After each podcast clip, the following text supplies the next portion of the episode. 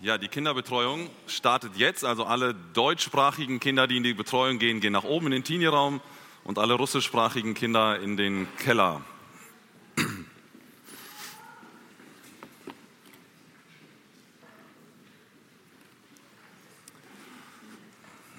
Wer von euch weiß, was das hier ist? Ein paar Hände gehen hoch. Wofür ist das da? Wer kann das sagen? Gelbe Karte? Eine Verwarnung, Fußball, genau. Das ist eine Karte, die der Schiedsrichter im Fußball einsetzt. Entschuldigung, ich hoffe, meine Stimme hält heute durch. Ich bin etwas erkältet. Das ist eine Karte, die der Schiedsrichter im Fußball einsetzt und die habe ich von meinem Onkel, der ist äh, früher Schiedsrichter gewesen. Und diese Karte wird genutzt, um einen Spieler zu verwarnen. Also er begeht einen ersten Regelbruch und dann zeigt der Schiedsrichter ihm diese Karte, um ihm aufzuzeigen, stopp, so geht es nicht weiter. Wenn du weiter auf diese Art und Weise spielst, dann muss diese Karte folgen. Und damit ist der Platzverweis ausgesprochen. Also hier ist die Verwarnung, eine Vorwarnung. Das ist die Funktion dieser Karte. Und ab diesem Moment weiß der Spieler, jetzt muss ich vorsichtig sein. Jetzt muss ich aufpassen, wie ich mich auf dem Platz verhalte, sonst hat das weitreichende Konsequenzen für mein Team und vielleicht auch für mich selbst. In unserem Leben, da begegnen wir immer wieder Warnungen. Wenn wir die Augen aufmachen im Alltag, dann sehen wir ständig Warnungen um uns herum. Als Eltern zum Beispiel warnen wir unsere kleinen Kinder davor, die heiße Herdplatte anzufassen, damit sie sich nicht verbrennen, damit kein Schaden entsteht bei ihnen. Das ist eine Warnung, die wir aussprechen. Wenn wir im Straßenverkehr unterwegs sind, dann begegnen uns immer wieder Warnschilder, die uns sagen, Vorsicht, gefährliche Kurve oder Wildwechsel im nächsten Kilometer. Pass auf, sei vorsichtig. Eine Warnung, die uns ausgesprochen wird. Zu Hause sollten wir, haben hoffentlich die meisten Rauchmelder im Haus, die uns warnen vor einem tödlichen Rauch oder einem Feuer, das entsteht und das wir gar nicht sofort mitkriegen, weil wir vielleicht nachts im Bett liegen und schlafen. Und dieser, diese Warnung, dieser Rauchmelder soll uns warnen vor einer Katastrophe, ja, um uns das Leben zu retten. Also in unserem Leben finden wir immer wieder diese Warnungen um uns herum. Und heute gehen wir im Buch der Sprüche in einen Text hinein, der auch eine ganz deutliche Warnung enthält, die Salomo dort ausspricht. Salomo warnt vor Ehebruch. Es geht um das große Thema Sexualität und den richtigen Umgang damit. Und da wir thematisch ja durch die Sprüche gehen, also durch das ganze Buch der Sprüche durchgehen wollen, kommen wir um dieses große, aber doch auch intime Thema nicht herum. Wir kommen da nicht vorbei. Und glaubt mir, ich bin sehr froh, dass das Gottes Worte sind, die ich euch gleich vorlese und nicht meine Worte, die ich euch weitergebe. Aber weil Gott sie in seinem Wort uns gibt, in diesem Buch, predige ich sie heute. Und zwar so, wie sie dort stehen. Gott spricht dieses Thema offen und direkt an und lasst uns heute gemeinsam schauen. Wir nehmen uns einen Teil dieses Buches vor, wo es um das Thema Sexualität geht. Da sind noch mehr Stellen, ähm, aber wir nehmen uns heute einen Teil davon vor. das Kapitel 5, die Verse 1 bis 20 von Salomo als eine Warnung vor Ehebruch. Lass uns die ersten 14 Verse lesen aus dem Kapitel 5. Mein Sohn, horche auf meine Weisheit, zu meiner Einsicht neige dein Ohr dass du Besonnenheit behältst und deine Lippen Erkenntnis bewahren. Denn Honig träufeln die Lippen der Fremden und glatter als Öl ist ihr Gaumen. Aber zuletzt ist sie bitter wie Wermut, scharf wie ein zweischneidiges Schwert. Ihre Füße steigen hinab zum Tod, auf den Sheol halten ihre Schritte zu. Damit du auf den Pfad des Lebens nur nicht acht gibst, sind unstet ihre Bahnen und du erkennst es nicht. Nun denn, ihr Söhne, hört auf mich und weicht nicht ab von den Worten meines Mundes. Halte fern von ihr deinen Weg und komm ihrer Haustür nicht nah.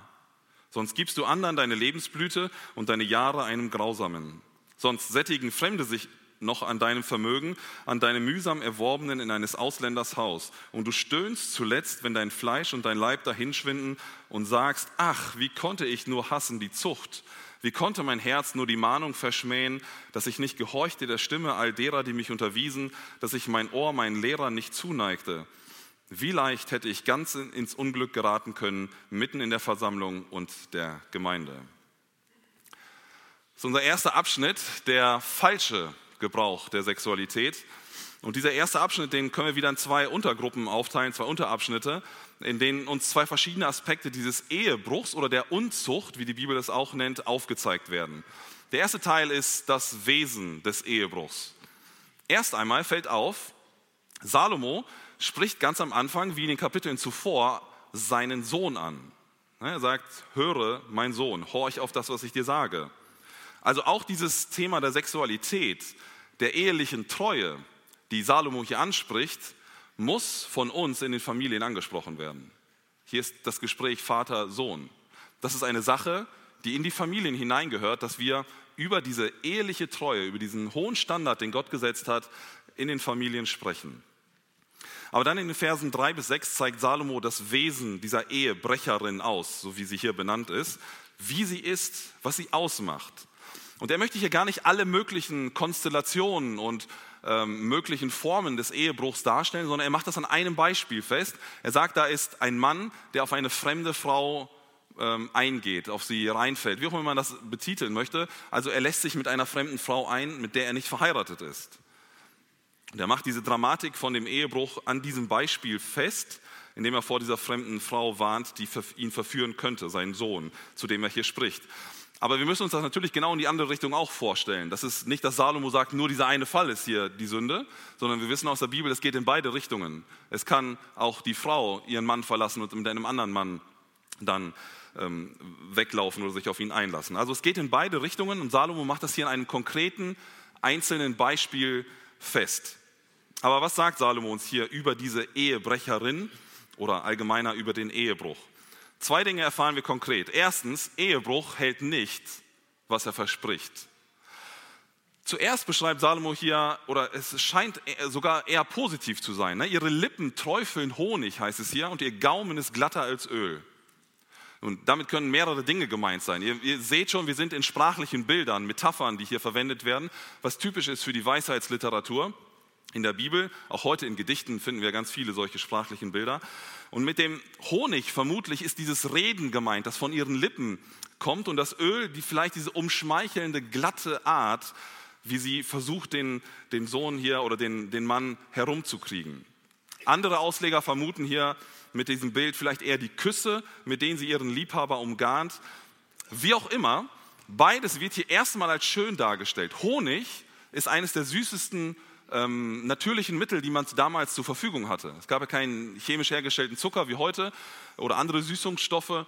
Also Honig war ein ganz süßes ähm, Lebensmittel, das man gerne genutzt hat, das, das ja Luxus war, etwas Schönes. Und auch das Öl ist, ähm, ist immer eine ganz wichtige Zutat gewesen in der Küche, was man brauchte, also etwas Wichtiges. Und es wird hier als etwas Schönes dargestellt. Das geht diese Begegnung mit dieser fremden Frau, sagt Salomo hier, die geht so ein Stück weit runter wie Öl. Ne? Ihr kennt das Sprichwort. Ähm, das ist richtig schön, so scheint es zu beginnen. Das ist das, was der Ehebruch vorgibt. Aber dann ändert sich diese vermeintlich schöne Situation. In Vers 4 sagt Salomo, dann wird es bitter wie Wermut und schärfer oder so scharf wie ein zweischneidiges Schwert. Nun, Wermut, das hatte ich in meiner letzten Predigt schon erklärt, das ist eine, eine bittere Pflanze, deren Bitterstoff manchmal genutzt wurde, aber in einer großen, einer hohen Dosierung kann es tödlich sein, giftig sein. Also dieses Wermut ist wie Gift. Und ein zweischneidiges Schwert, nun, das ist eine Waffe, mit der ich in beide Richtungen tot bringen kann, egal in welche Richtung ich schlage. Beide Seiten der Klinge sind geschliffen. Das heißt, es ist etwas absolut Schlechtes, was hier gesagt wird. Es ist wie Gift, wie Wermut oder wie so eine todbringende Waffe, mit der ich ganz, ganz viel Unheil anrichten kann. Also halten wir fest, das Wesen der Ehebrecherin ist also vordergründig, auf den ersten Blick gesehen, schön, angenehm, vielleicht gut. Aber im Nachhinein zeigt sie ihr wahres Gesicht. Sie ist zerstörerisch, abstoßend und tödlich. Und genau das sehen wir im zweiten Aspekt, den Salomo über ihr Wesen, über den Wesen dieser Ehebrecherin oder des Ehebruchs aussagt. Ehebruch führt zum Tod. Salomo beschreibt es hier so bildlich, wie sie sich auf dem Weg zum Tod befindet. Also sie ist auf dem Weg dahin. Sie läuft in ihr Todesurteil sozusagen. Einerseits meint er sicherlich, dass man sein irdisches Leben durch den Ehebruch so zugrunde richtet, dass man sich ja, und, und so viel Unheil dadurch anstö ähm, auslöst, dass man sich wie so auf dem Weg zum Tod befindet. So viele Beziehungen werden durch den Ehebruch zerstört und das Vertrauen ist missbraucht. Wir haben es in der Kindergeschichte eben schon gehört. Oft unwiderruflich missbraucht. Andererseits führt der Ehebruch aber, wie jede andere Sünde auch, schlussendlich zum Tod, zum ewigen Tod. Sünde trennt uns von Gott und führt uns Menschen ins Verderben und schlussendlich in diese ewige Trennung von Gott. Das heißt, der Weg des Ehebruchs, genauso wie jeder andere Sünde auch, ist ein Weg zum Tod von Gott weg, wenn wir diesen Weg gehen. Das ist die Zielrichtung dieser Ehebrecherin. Das ist die Zielrichtung jedes Ehebruchs und jeder Unzucht, so wie die Bibel außerehelich ausgelebte Sexualität nennt. Und nicht nur der Weg der Ehebrecherin führt in den Tod, nein, sie möchte auch ihre, ihren Liebhaber mitnehmen in diesem. In Vers 6 lesen wir das. Sie will ihn ablenken von diesem Pfad des Lebens. Also wenn er auf einem guten Weg ist mit Gott, dann versucht diese Ehebrecherin, dann versucht der Satan durch diese Sünde uns wegzuziehen von diesem Weg zum Leben und bringt uns auf den Weg zum Tod. Weg von Gott. Das ist das, was Salomo hier sagt über das Wesen des Ehebruchs. Hält nicht, was er verspricht, und führt schlussendlich zum Tod. Und im zweiten Teil dieses Abschnittes sehen wir dann die negativen Folgen des Ehebruchs. In den Versen 7 bis 14, da zeigt Salomo weitere Folgen aus, auf, die es nicht nur der Tod sind, der endgültig warten würde, sondern ja, konkrete Folgen, die sich im Leben der Ehebrecher ergeben werden. Zuerst sehen wir hier eine deutliche Warnung, die Salomo den Folgen vorausschlägt. Er sagt, halte fern von ihr deinen Weg. Komm ihrer Haustür nicht nahe. Wenn du einen einzelnen Satz aus dieser Predigt heute mitnehmen solltest, dann wünsche ich mir, dass es dieser Satz ist. Dieser Vers. Halte fern von ihr oder von dem Ehebruch deinen Weg und komm ihrer Haustür nicht nahe. Wenn du eine Sache behalten willst, dann bitte diese. Einen ganz, ganz großen Bogen um den Ehebruch. Weil der Ehebruch immer zum Tod führt. Weil er die jetzt die noch gleich beschriebenen Konsequenzen mit sich bringt, ist das der einzige Ausweg. Halte dich fern vom Ehebruch, von dieser Unzucht. Das ist das gleiche Prinzip, das wir bei Josef sehen. 1. Mose 39. Da ist die Frau seines Herrn, von, also von Josefs Herrn, die möchte ihn verführen. Und was macht Josef? Der nimmt Reis aus, der rennt. Weg davon, weg aus dieser Situation, selbst wenn es für ihn drastische Folgen hat. Er wird ins Gefängnis geworfen nachher unschuldig, aber er läuft der Versuchung aus dem Weg. Und das ist genau dieses Prinzip, das Salomo hier weitergibt. Wenn du siehst, da ist die Versuchung, da ist der Weg zum Ehebruch, einen ganz großen Bogen, am besten gleich in die ganz andere Richtung, ganz weit umschiffen, damit wir gar nicht erst in die Nähe kommen, damit wir gar nicht erst auf sie reinfallen. Wenn man sich nicht mit ihr abgibt, kann man auch nicht von ihr umschmeichelt werden und schließlich gefangen werden. Das ist die Logik dahinter. Also halte dich fern, sagt Salomo hier. Wenn du weißt, wo du in Ehebruch tappen kannst, dann umgeh diesen Bereich ganz, ganz, ganz weiträumig. Sieh zu, dass du nicht einmal in die Nähe davon kommst. Und als weitere Folgen, negativen Folgen des Ehebruchs, nennt Salomo hier verschiedene Verluste, die man dadurch erlebt, durch den Ehebruch. Einerseits sagt er, Vers 9, du verlierst deine Lebensblüte, deine Jahre, und was meint er konkret damit? Er spricht ja zu seinem Sohn und er warnt ihn vermutlich als jungen Mann davor, Junge, wenn du Ehebruch begehst, da verschwendest du die beste Zeit deines Lebens, die du für so viele gute Sachen aufwenden könntest. Für ein Leben mit deiner Frau, für ein Leben mit deinen Kindern, für deine Arbeit, für deine Aufgaben, die du hast. Und du lässt es einfach kaputt gehen durch diesen Ehebruch, den du begehst, weil du dich mit einer anderen Frau einlässt. Und er warnt ihn so stark davor, verschwende nicht dein Leben, verschwende nicht die Blüte deines Lebens, die Zeit deiner größten Kraft und Energie. Aber nicht nur die Lebensblüte wird hier verschwendet oder verloren, er spricht ja auch von dem Vermögen, das mühsam Erworbene, für das man gearbeitet hat, würde man anderen geben, Vers 10.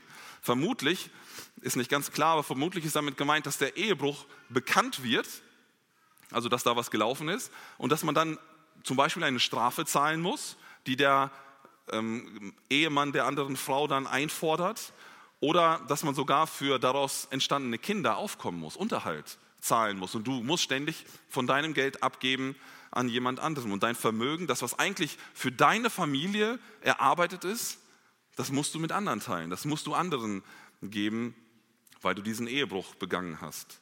Und zurück bleibt dann nur die bittere Erkenntnis, dass man auf seine Lehrer hätte hören sollen. Verse 11 bis 13. Dann wäre einem viel Leid erspart geblieben es wird ja sehr ausführlich hier beschrieben, hätte ich doch gehört auf das, was mir gesagt wurde, hätte ich die Unterweisung, die, die Belehrung, die mir mitgegeben wurde, hätte ich sie mir zu Herzen genommen, dann wäre ich jetzt nicht in dieser Situation. Dann würde ich nicht diesen Zerbruch erleben, würde ich nicht diesen Verlust erleben. Insgesamt sehen wir hier eine ganz deutliche Warnung von Salomo vor dem Ehebruch. Er führt diese dramatischen Konsequenzen auf, die der falsche Gebrauch der Sexualität mit sich bringt. Und in den Kapiteln 6 und 7, also in den Folgekapiteln, da führt er sogar noch weitere Punkte auf, die das noch verschärfen. Lass mich ganz kurz ein Beispiel lesen aus Sprüche 6. Da heißt es, denn der Preis für eine Hure geht bis zu einem Brot. Doch die Frau eines Mannes macht Jagd auf dein kostbares Leben. Kann man Feuer wohl tragen in seinem Gewandbausch, also in der Tasche sozusagen, ohne dass einem die Kleider verbrennen? Oder kann jemand wohl schreiten auf glühenden Kohlen, ohne dass er sich die Füße versenkt? So geht es auch dem, der hineingeht zur Frau seines Nächsten. Keiner bleibt ungestraft, der sie berührt. Also äußerst negative Folgen, die der Ehebruch hier mit sich bringt. Und leider können wir diese Wahrheit oder die Wahrheit dieser Aussagen mit Blick auf die Realität, auf unser Umfeld nur bestätigen. Es gibt so viele bekannte Prediger, Gemeindepastoren, die leider genau über diese Versuchung zu Fall gekommen sind in den USA, hier bei uns, in vielen anderen Ländern auch. Ich will hier gar keine Namen nennen und mit Finger auf jemanden zeigen, aber leider gibt es diese Fälle gar nicht so selten. Das sind Männer, die jahrzehntelang Gemeinden vorgestanden haben, richtig gut gepredigt haben, gute Wahrheiten weitergeben und dann fallen, weil sie sich mit einer anderen Frau einlassen. Und das ganze Zeugnis ist dahin. All das, was sie in ihrem Leben geschafft haben, wofür sie gearbeitet haben, wo sie andere Leute geprägt haben, ist dahin durch diesen Fall. Und es ist so viel Vertrauen kaputt gegangen, so viel Beziehungen kaputt gegangen und das Zeugnis für unseren Herrn. Aber auch im privaten Umfeld von uns, glaube ich, kennt jeder solche zerbrochenen Beziehungen aufgrund von Ehebruch. Und wie viel Leid, wie viel katastrophale Situationen damit zusammenhängen. Da brauche ich euch nichts zu erzählen. Aus diesem ersten Abschnitt unseres Textes lassen sich mehrere Dinge über den falschen Gebrauch der Sexualität ableiten, die wir für unseren Alltag und den Umgang mit diesem Thema unbedingt mitnehmen sollten. Ich möchte euch ein paar exemplarisch hier nennen. Als erstes, sprich mit deinen Kindern. Salomo belehrt hier seinen Sohn zu diesem Thema. Und Sexualität und der biblische Umgang mit Sexualität dürfen kein Tabu in unseren Familien sein. Unsere Kinder, und das glaubt mir, werden aufgeklärt. Fragt sich nur von wem. Und wollen wir, dass sie auf dem Schulhof aufgeklärt werden durch irgendein Video, das sie dort sehen? Oder vielleicht in einem äh, Unterricht in der Schule, der sehr ideologisch geprägt ist? Oder wollen wir, dass sie die gute, von Gott gewollte Sicht auf Sexualität mitbekommen, von uns als Mutter und Vater mit der Bibel in der Hand? Und wissen, was Gott sich gedacht hat für eine gesegnete Ehe, für eine gut gelingende Ehe. Ich möchte euch Mut machen, wenn ihr Kinder habt, sprecht, sprecht mit euren Kindern. Präge deine Kinder in diesem Bereich richtig, indem du ihnen von klein auf und natürlich altersgemäß Gottes Maßstäbe mit auf den Weg gibst. So wie wir es heute auch in der Kindergeschichte gehört haben. Aber es ist wichtig, lasst uns mit unseren Kindern sprechen über dieses Thema, damit wir sie prägen und nicht irgendjemand anders. Als zweites, fliehe vor sexueller Versuchung. Salomo führt hier so deutlich auf, dass Ehebruch ins Verderben führt und vieles zerstört. Und deshalb sollten wir jeden Kontakt zu möglichen Versuchungen in dieser Richtung strengstens vermeiden. Ne? Denkt an das Prinzip, komm ihrer Tür nicht nahe. Ganz weit Ausreiß nehmen. Wenn du merkst, dass du durch das Internet in sexuelle Versuchung gerätst, dann mach einen Schlussstrich dann gehe konsequent damit um. Pornografie ist Ehebruch. Auch wenn man noch nicht mit einer anderen Frau ins Bett gegangen ist dann, aber es ist Ehebruch. Du brichst deine Ehe. Wenn du merkst, dass jemand anders als dein Ehepartner Gefühle in dir weckt, dann mach einen großen Bogen um diese andere Person. Bekämpfe diese Gedanken und Gefühle von Beginn an. Lass sie nicht sich in deinem Denken ausbreiten. Ganz wichtig. Nicht weiterdenken, sondern dagegen angehen und zusehen, dass du dich auf, deine, auf deinen Ehepartner konzentrierst. Wenn du als unverheirateter Mensch merkst, wie du in, eine vor, in einer vorehelichen sexuellen Beziehung geraten könntest, dann meide auch hier jegliche Situation, die das verstärkt oder fördert. Sei in deiner Freundschaftszeit, in deiner Verlobungszeit ganz klar bei deinen Grenzen und verschiebe sie keinen Millimeter. Das Ausleben von Sexualität ist von Gott nur für die Ehe vorgesehen. Nicht daneben, während man verheiratet ist mit jemand anderem, aber auch nicht davor, bevor man verheiratet ist. Also setzt euch da ganz klare Grenzen, gerade die Jugendlichen, die noch auf dem Weg dahin sind zu einer Ehe vielleicht. Seid da auch ganz konsequent und flieht vor sexueller Versuchung. Drittens, suche dein Glück niemals in der Fremden, in der fremden Frau. Manchmal erscheint einem Menschen die eigene Ehe vielleicht nicht mehr gut genug. Vielleicht gibt dir dein Ehepartner nicht das, was du dir wünschst. Vielleicht habt ihr euch auseinandergelebt und führt noch ein Leben nebeneinander her. Vielleicht im gleichen Haus, aber es ist nur noch nebeneinander, nicht mehr miteinander. Manchmal hat man sich nichts mehr zu sagen und es scheint, als würde ein irgendwie nichts mehr verbinden. Ja, wir haben irgendwann mal geheiratet, da war Liebe und irgendetwas in der Vergangenheit hat uns mal zusammengebracht. Aber was das ist, daran könnt ihr euch vielleicht beide schon gar nicht mehr erinnern. Es ist irgendwie verflogen. Und dann kommt der Gedanke auf, diese hübsche Frau von nebenan oder der verständnisvolle Mann von nebenan, der so gut zuhören kann, der sich um mich kümmert, der sich um mich sorgt, da könnte ich doch mein Glück und meine Erfüllung finden. Wir erinnern uns an Honig und Öl vom Anfang, die zuerst so positiv erscheinen. Und es scheint einem, dass in dieser anderen Beziehung, die man anfangen könnte, dass es da doch viel besser wäre als in der eigenen Beziehung mit meinem Ehepartner. Es scheint plötzlich alles wieder so schön und anders zu sein. Aber das ist nicht so. Die Bibel macht es uns hier so klar, der Ehebruch führt ins Verderben. Wir werden einen Scherbenhaufen in unserem Leben erzeugen. Im Leben des Ehebrechers, des anderen Ehebrechers, im Leben unseres Ehepartners, den wir betrogen haben und wenn wir Kinder haben, wahrscheinlich noch ganz, ganz stark oder vielleicht am meisten sogar in den Kindern, die das erleben müssen. Es wird ein absoluter Scherbenhaufen sein. Es bleiben kaputte Beziehungen und viel Leid. Lass es nicht so weit kommen. Wenn es in deiner Ehe, so wie eben beschrieben aussieht, diese, diese Distanz, dann suche dir Hilfe. Aber nicht erst, wenn es zu spät ist. Wir als Älteste wollen gerne mit euch sprechen darüber, euch helfen. Wir vermitteln euch gerne weiter an andere Seelsorger, die vertrauensvoll mit euch arbeiten können. Probleme in einer Ehe zu haben und zuzugeben, ist kein Gesichtsverlust. Lasst mich das mal ganz deutlich hier sagen. Es ist kein Gesichtsverlust. Es ist ein Schritt in die richtige Richtung, um gemeinsam von Gott Heilung und Erfüllung in der Ehe zu erleben. Auch in meiner Ehe gibt es immer wieder Zeiten, in denen nicht alles rund läuft, wo es Probleme gibt. Auch wir haben damit zu kämpfen, aber es ist wichtig, dass wir beide dafür kämpfen, dass wir beide mit Gott diesen Weg gehen wollen, gemeinsam und nicht äh, links und rechts von euch aus gesehen schauen, sondern uns aufeinander konzentrieren und diese Schwierigkeiten mit Gott in Angriff nehmen. Suche dein Glück niemals in der Fremden. Niemals. Und als viertes, brich nicht Gottes Gebot der Treue. Dieser Aspekt, der kommt nicht ganz ausdrücklich im Text vor, aber ich möchte ihn trotzdem gerne hier aus dem gesamtbiblischen Zusammenhang erwähnen. Gott macht im Alten Testament und im Neuen Testament deutlich, dass er Scheidung hasst dass er diesen Zerbruch einer Ehe hasst. Ein Ehepaar ist einander auf Lebenszeit verpflichtet. Und wisst ihr, bei der kirchlichen Trauung, da geben wir nicht nur uns gegenseitig als Ehepaar das Versprechen, sondern wir beziehen, deswegen sind wir in der Kirche, wir beziehen Gott mit ein. Im Prinzip geben wir Gott auch das Versprechen, dass ich meiner Frau treu sein werde, dass ich mit ihr zusammenbleiben möchte. Und das müssen wir im Blick behalten. Wenn wir Ehebruch begehen, brechen wir damit das vor Gott gegebene Versprechen. Jesus selbst greift diesen Gedanken der lebenslangen Treue in Matthäus 19 auf. Da sagt er, habt ihr nicht gelesen, dass der, welcher sie schuf, sie von Anfang an als Mann und Frau schuf und sprach, darum wird ein Mensch Vater und Mutter verlassen und seiner Frau einhängen und es werden die zwei ein Fleisch sein, sodass sie nicht mehr zwei sind, sondern ein Fleisch. Was nun Gott zusammengefügt hat, soll der Mensch nicht scheiden.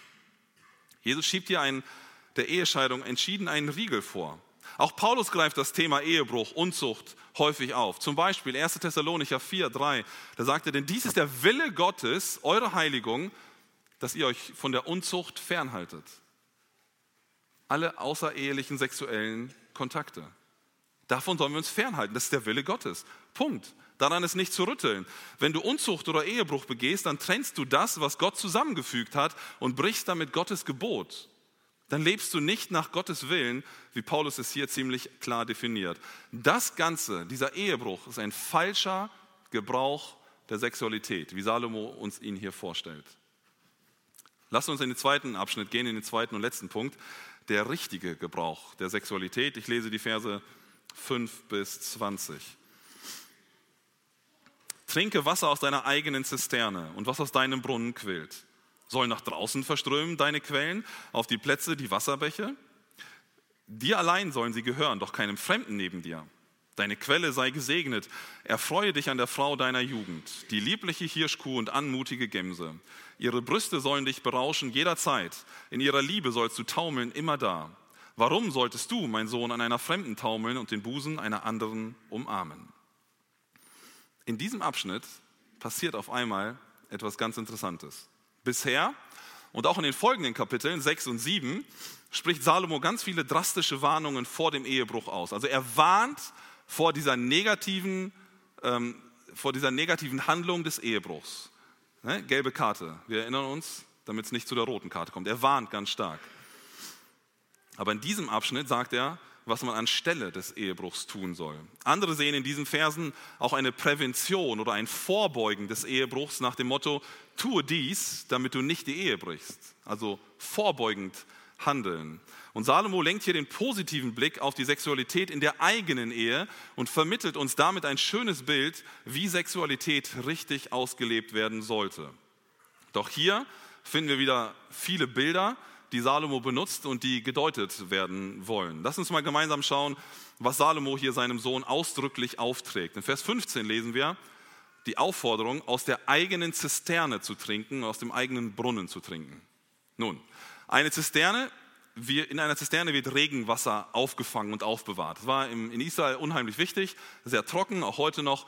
Und man brauchte das Wasser, um zu trinken, um zu gießen, zu bewässern und so weiter. Und das sind riesige Hohlräume sozusagen, die in, der, in die Erde gegraben wurden, meistens ausgemauert, verputzt, damit das Wasser da drinnen bleiben kann. Und auch so ein Brunnen ist ja im Idealfall mit Wasser gefüllt und speichert das Wasser. Und in beiden Fällen, auf die Zisterne und auf den Brunnen, kann man zugreifen, um Wasser zu haben, das man eben braucht. Und diese Wasserspeicher, Zisterne und Brunnen, die stehen hier bildlich für die eigene Ehefrau. Wie kann man das belegen? Ähm, also wie kann man sagen, dass es hier für die Frau steht? Nun, Salomo selbst verwendet das gleiche hebräische Wort, das hier für Zisterne steht, in Hohelied 4, Vers 15, um die von ihm geliebte Frau zu beschreiben. Da lesen wir, eine Gartenquelle bist du, ein Brunnen mit fließendem Wasser. Da beschreibt er seine Geliebte, seine Frau. Du bist ein Brunnen, du bist eine Gartenquelle. Das gleiche Wort wie hier. Also können wir annehmen, dass hier auch die Frau gemeint ist, wenn er sagt, trinke aus deiner eigenen Zisterne. Auch im Neuen Testament übrigens finden wir ähnliche Begriffe die in eine ähnliche Richtung zumindest gehen. 1. Thessalonicher 4, da heißt es, habe ich eben schon gelesen, dies ist der Wille Gottes, eure Heiligung, dass ihr euch von der Unzucht fernhaltet, dass jeder von euch sich sein eigenes Gefäß in Heiligung und Ehrbarkeit zu gewinnen weiß. Auch hier im Zusammenhang, Gefäß wird im Zusammenhang mit Frau gebraucht.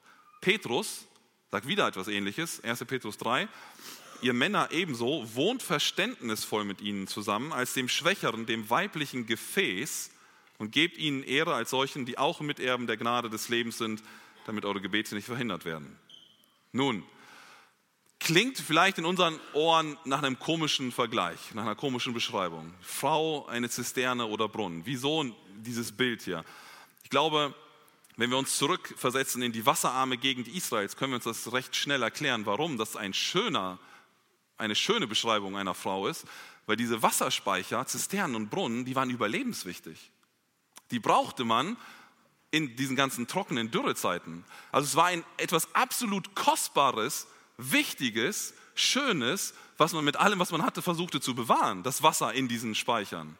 Und wenn Salomo jetzt sagt, dass die Frau wie so ein Wasserspeicher ist, dann ist es eine äußerst schöne Bezeichnung oder Beschreibung, die damit verbunden ist. Auch wenn es in unseren Ohren vielleicht gewöhnungsbedürftig klingt. Kurz gesagt, wenn wir das jetzt deuten wieder, der Zuhörer Salomos soll sich hier also auf seine eigene Frau fokussieren. Er sagt, trinke Wasser aus deiner eigenen Zisterne. Und hier ist die Sexualität gemeint. Sowohl die Stelle aus, aus Hohelied als auch 1. Thessalonicher, die ich gerade gelesen habe, sind in dem Kontext, da geht es um Sexualität, die sind darin eingebettet. Und auch in unserem Text geht es ja um den Ehebruch, also Bereich Sexualität. Salomo ruft also da seine Zuhörer dazu auf, nur mit seiner eigenen Frau sexuell aktiv zu sein. Und das wird in den Folgeversen noch deutlicher. Das Wasser aus dem eigenen Brunnen soll ja nicht nach außen fließen, sagt er in Versen 16 und 17. Die Sexualität ist also nur für die eigene Ehe gedacht, nicht für diejenigen, die draußen sind, die davon irgendwas abkriegen wollen vielleicht, sondern es ist nur für verheiratete Paare und für niemand anderen gedacht. Das ist Gottes Plan. Weder soll sich der Mann eine Geliebte suchen, noch soll die Frau für andere verfügbar sein. Sexualität gehört in die Ehe. Das ist das, was Salomo hier sagt. Aber da soll sie gelebt werden. Salomo fordert genau dazu auf. Das ist das, was er hier sagt. Vers 18 wird er noch deutlicher, noch direkter. Da sagt er, erfreue dich an der Frau deiner Jugend. Dieses Wort erfreuen wird im Wörterbuch mit Jubel, mit Fröhlichkeit in Verbindung gebracht. Wir sollen uns an der Frau der, unserer Jugend erfreuen, sagt er hier, oder zumindest sein Sohn soll das so tun. Und die Frau deiner Jugend bezieht sich vermutlich auf die Frau, die man in seiner Jugend geheiratet hat.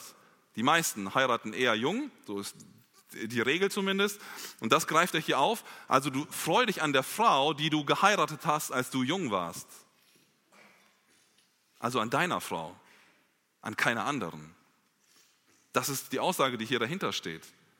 Aber man soll sich an ihr erfreuen. Eine Ehe ist also keine reine Zweckgemeinschaft, aus der nur Kinder in die Welt gesetzt werden oder dazu da, damit man sich gegenseitig versorgen kann, damit der eine den Beruf nachgeht, der andere den Haushalt schmeißt oder so. Das ist nicht nur der Sinn und Zweck einer Ehe. Eine Ehe ist zur Freude beider Ehepartner da. Ich hoffe, ich sage hier gerade nichts Neues für uns. Die Ehe ist zur Freude für uns da. Nicht nur für einen bestimmten Zweck. Und Salomo geht sogar noch weiter und wird sehr direkt. In Vers 19 lesen wir, ihre Brüste sollen dich berauschen jederzeit, in ihrer Liebe sollst du taumeln immer da. Nun andere Übersetzungen, die, also Luther sagte zum Beispiel anstatt Brüste das deutsche Wort Anmut, aber laut Wörterbuch ist hier ganz konkret das gemeint, was ich eben vorgelesen habe in der Elberfelder. Und das auch im sexuellen Sinn. Das, dieses Wort kommt nur noch in Hesekiel 23 vor und ist dort genau in diesem Kontext gemeint, also in diesem erotischen sexuellen Kontext. Und Salomo fordert hier seinen Sohn also dazu auf, sich ganzheitlich an seiner Frau zu erfreuen durch die Sexualität. Also Sexualität ist nicht nur da, um Kinder zu bekommen, sondern Gott hat sie uns geschenkt, damit wir uns dadurch gegenseitig aber ganz wichtig, innerhalb der Ehe erfreuen. Er sagt, die beiden sollen sich daran berauschen. Andere Übersetzungen sagen sättigen oder darin taumeln. Das sind schon sehr starke Begriffe in diesem Zusammenhang, was, ähm, was die Liebe äh, und die Sexualität dort mit uns machen. Und übrigens ist dies kein Gedanke, den nur Salomo hatte im Alten Testament, sondern er kommt im Neuen Testament auch vor. Spannend. 1. Korinther 7, Paulus greift das auf. Da heißt es ab Vers 3, der Mann leistet der Frau die eheliche Pflicht, ebenso aber auch die Frau dem Mann. Die Frau verfügt nicht über ihren eigenen Leib, sondern der Mann, ganz wichtig, ebenso aber verfügt auch der Mann nicht über seinen eigenen Leib, sondern die Frau. Entzieht euch einander nicht, es sei denn nach Übereinkunft eine Zeit lang, damit ihr euch dem Gebet widmet und dann wieder zusammen seid, damit der Satan euch nicht versucht, weil ihr euch nicht enthalten könnt. Also auch im Neuen Testament wird genau das aufgegriffen, dass Sexualität in eine Ehe hineingehört. Fazit, wir befinden uns ja mitten in dem Kontext von Ehebruch. Kapitel 5 bis 7 geht es um den Ehebruch. Und mittendrin erscheint dieser kurze Einschub über das Erfreuen an der Sexualität mit dem eigenen Partner. Wir sehen also, dass dies eine weitere Möglichkeit ist, sich vor Ehebruch zu schützen. Das ist der Gedanke, der von Salomo dahinter steht. Ein erfülltes Intimleben mit dem eigenen Partner kann also dabei helfen, den Blick vom Ehebruch wegzulenken. Und außerdem ist die Sexualität von den Menschen von Gott für die Ehe gegeben, damit wir uns daran erfreuen können. Und hier finden wir von Salomo ganz klar den Auftrag, dass Ehepartner miteinander schlafen sollen, um sich gegenseitig zu erfreuen. Ihr kennt vielleicht Glühbirnen von früher noch. Ist ja so ein Leuchtdraht in der Mitte, der in so einem Glaskolben eingeschlossen ist. Und ähm, so habe ich mir zumindest sagen lassen, früher, ich weiß nicht, ob es heute immer noch so ist, ähm, ist ein, ein Schutzgas da drinne gewesen, der diesen Glühdraht beschützt oder daran hindert, zu schnell durchzubrennen. Gäbe es jetzt also diesen Glaskolben nicht darum, um diesen Glühdraht, würde er einmal kurz aufleuchten oder vielleicht zwei oder dreimal, keine Ahnung, also würde ein paar Mal aufleuchten, dann aber durchbrennen und hätte seine Funktion verloren. Er braucht diese Schutzatmosphäre, dieses Gas und diesen Glaskolben um sich herum, damit er dauerhaft seinen Zweck erfüllen kann. Und genau das bietet uns die Ehe. Genau das ist das, was Salomo hier sagt. Diese Sexualität, das Aufleuchten dieses Glühfadens gehört in diesen Schutz der Ehe. Es darf nicht außerhalb der Ehe Sexualität gelebt werden. Innerhalb dieses Schutzraums aber kann sie sich frei entfalten und die volle äh, Leuchtkraft ähm, ja, im Sinne der Glühbirne aus, ausstrahlen. Lass uns aus diesem Abschnitt auch ein paar Aspekte herausziehen, die wir lernen können, die Salomo uns hier mit auf den Weg gibt. Und wir dürfen nicht vergessen, dass Salomo von Gott inspiriert ist. Ne? Diese, diese Verse, die ich gerade gelesen habe, die sind vielleicht für den einen oder anderen schon zu direkt, aber das ist Gottes Wort. Das habe ich mir nicht ausgedacht. Könnt ihr selber nachlesen, das steht da so drin. Und das sind Worte, die Gott Salomo in den Mund legt. Es ist also Gottes Vorstellung für eine Ehebeziehung. Als erstes, habe nur Augen für deinen Ehepartner. Lass uns das lernen heute. Salomo ist hier ganz klar in seiner Aufforderung. Er soll sich nur auf seine Frau konzentrieren. Und das sollte uns eine Lehre sein.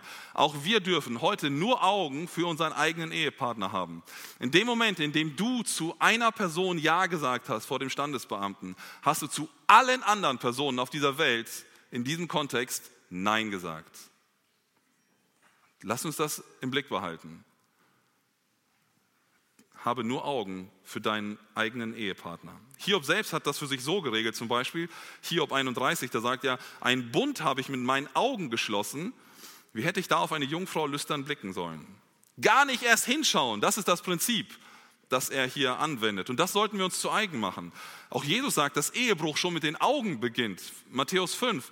Ich, sage, ich aber sage euch, dass jeder, der eine Frau ansieht, sie zu begehren, schon Ehebruch mit ihr begangen hat in seinem Herzen. Lass uns daraus lernen, dass wir, wie Salomo es hier sagt, Wasser nur aus der eigenen Zisterne trinken. Also die Sexualität nur in der eigenen Ehe belassen. Wenn du verheiratet bist, dann hat Gott dir einen Ehepartner geschenkt und Gott hat euch unter anderem die Sexualität geschenkt, die nur für euch beide innerhalb eurer Ehe da ist, für niemand anderen. Sorge dafür, dass das in deiner Ehe so bleibt habe nur Augen für deinen Partner. Zweitens, bleibe deinem Partner treu. Über Treue haben wir eben schon im ersten Punkt nachgedacht, aber Salomo spricht ja hier erneut davon, bleibe bei der Frau deiner Jugend. Also dein ganzes Leben bleibe bei ihr und erfreue dich an ihr. An ihr sollst du dich erfreuen und das schließt alle anderen Frauen oder andersrum alle anderen Männer aus. Nur deine Frau, nur dein Mann. Bleibe deinem Ehepartner treu. Und drittens, erfreue dich an der Sexualität in deiner Ehe. Du darfst die Sexualität in deiner Ehe genießen. Gott hat sie euch geschenkt, damit ihr euch gegenseitig daran erfreuen könnt. Das sagt Salomo hier so eindeutig. Vielleicht hast du das noch nie so empfunden, aber es steht so in Gottes Wort. Sexualität darf aber, und das ist mir ganz wichtig, andersherum nie mit Zwang, mit Druck oder mit Gewalt in Verbindung kommen. Das ist eine Umdrehung, das ist ein Missbrauch, ein ganz schlimmer Missbrauch von Gottes guten Absichten für uns. Sexualität dient immer zur Freude beider Ehepartner und darf nie auf Kosten von einem gehen. Nie. Vielleicht ist es auch hier angebracht, dass wir neu darüber nachdenken und vielleicht auch unseren Ehepartner um Verzeihung bitten, wenn wir merken, dass wir in diesem Bereich in unserem Eheleben schon gefallen sind. Am Ende ist mir der folgende Gedanke noch sehr wichtig. Im Bereich der Sexualität läuft leider so vieles schief, immer wieder. Es gibt Missverständnisse, es gibt unerfüllte Wünsche und Sehnsüchte, es gibt Ehebrüche, es gibt auch Missbrauch, der erlebt wird. Und all das sind tiefe, tiefe Wunden, die sich nicht einfach so mit der Zeit heilen lassen, wo einfach Gras drüber wächst. Aber wir als Christen wissen, wohin wir mit unseren Wunden, mit unseren tiefen Verletzungen hingehen können, auch in diesem Bereich der Sexualität. Jesus sagt in Matthäus 11, 28, kommt her zu mir, alle, ihr mühseligen und beladenen, und ich werde euch Ruhe geben. Bei Jesus kannst du Heilung und Ruhe finden. Wenn du Leid in diesem Bereich der Sexualität erfahren hast, durch Missbrauch oder durch ähm, ja, falsche Anwendung der Sexualität in der Ehe oder außerhalb der Ehe, dann möchte ich dir anbieten, das vor Gott zu bringen, um Heilung zu erfahren. Komm gerne auch hier auf uns als Älteste zu oder auf andere Vertrauenspersonen und sprich darüber. Lass uns das vor Gott bringen und Gott um Heilung bitten, Gott um ein neues Aufblühen bitten, das, ähm, ja, was er uns geben kann. Vielleicht bist du aber auch schuldig geworden in diesem Bereich. Auch für dich ist ein Neuanfang möglich. Vielleicht bist du ungerecht oder schlecht oder missbrauchend mit einer anderen Person umgegangen. Vielleicht mit deinem eigenen Ehepartner, vielleicht mit einer anderen dir anvertrauten Person. Ich möchte auch dich ermutigen, zu Jesus zu kommen. Es bringt nichts an Symptomen herumzudoktern, sondern wir müssen zu Jesus kommen mit unserer Schuld. Wir müssen unsere Schuld vor Jesus aufdecken oder von Jesus aufdecken lassen und Heilung auch erleben können für uns selber, wie wir mit diesem Thema umgegangen sind, aber auch um Beziehungen wieder heilen zu lassen, die wir vielleicht selber kaputt gemacht haben. Komm auch du gerne zu uns, lass uns darüber reden, lass uns das gemeinsam vor Gott bringen. Lass mich zusammenfassen zu diesem Thema.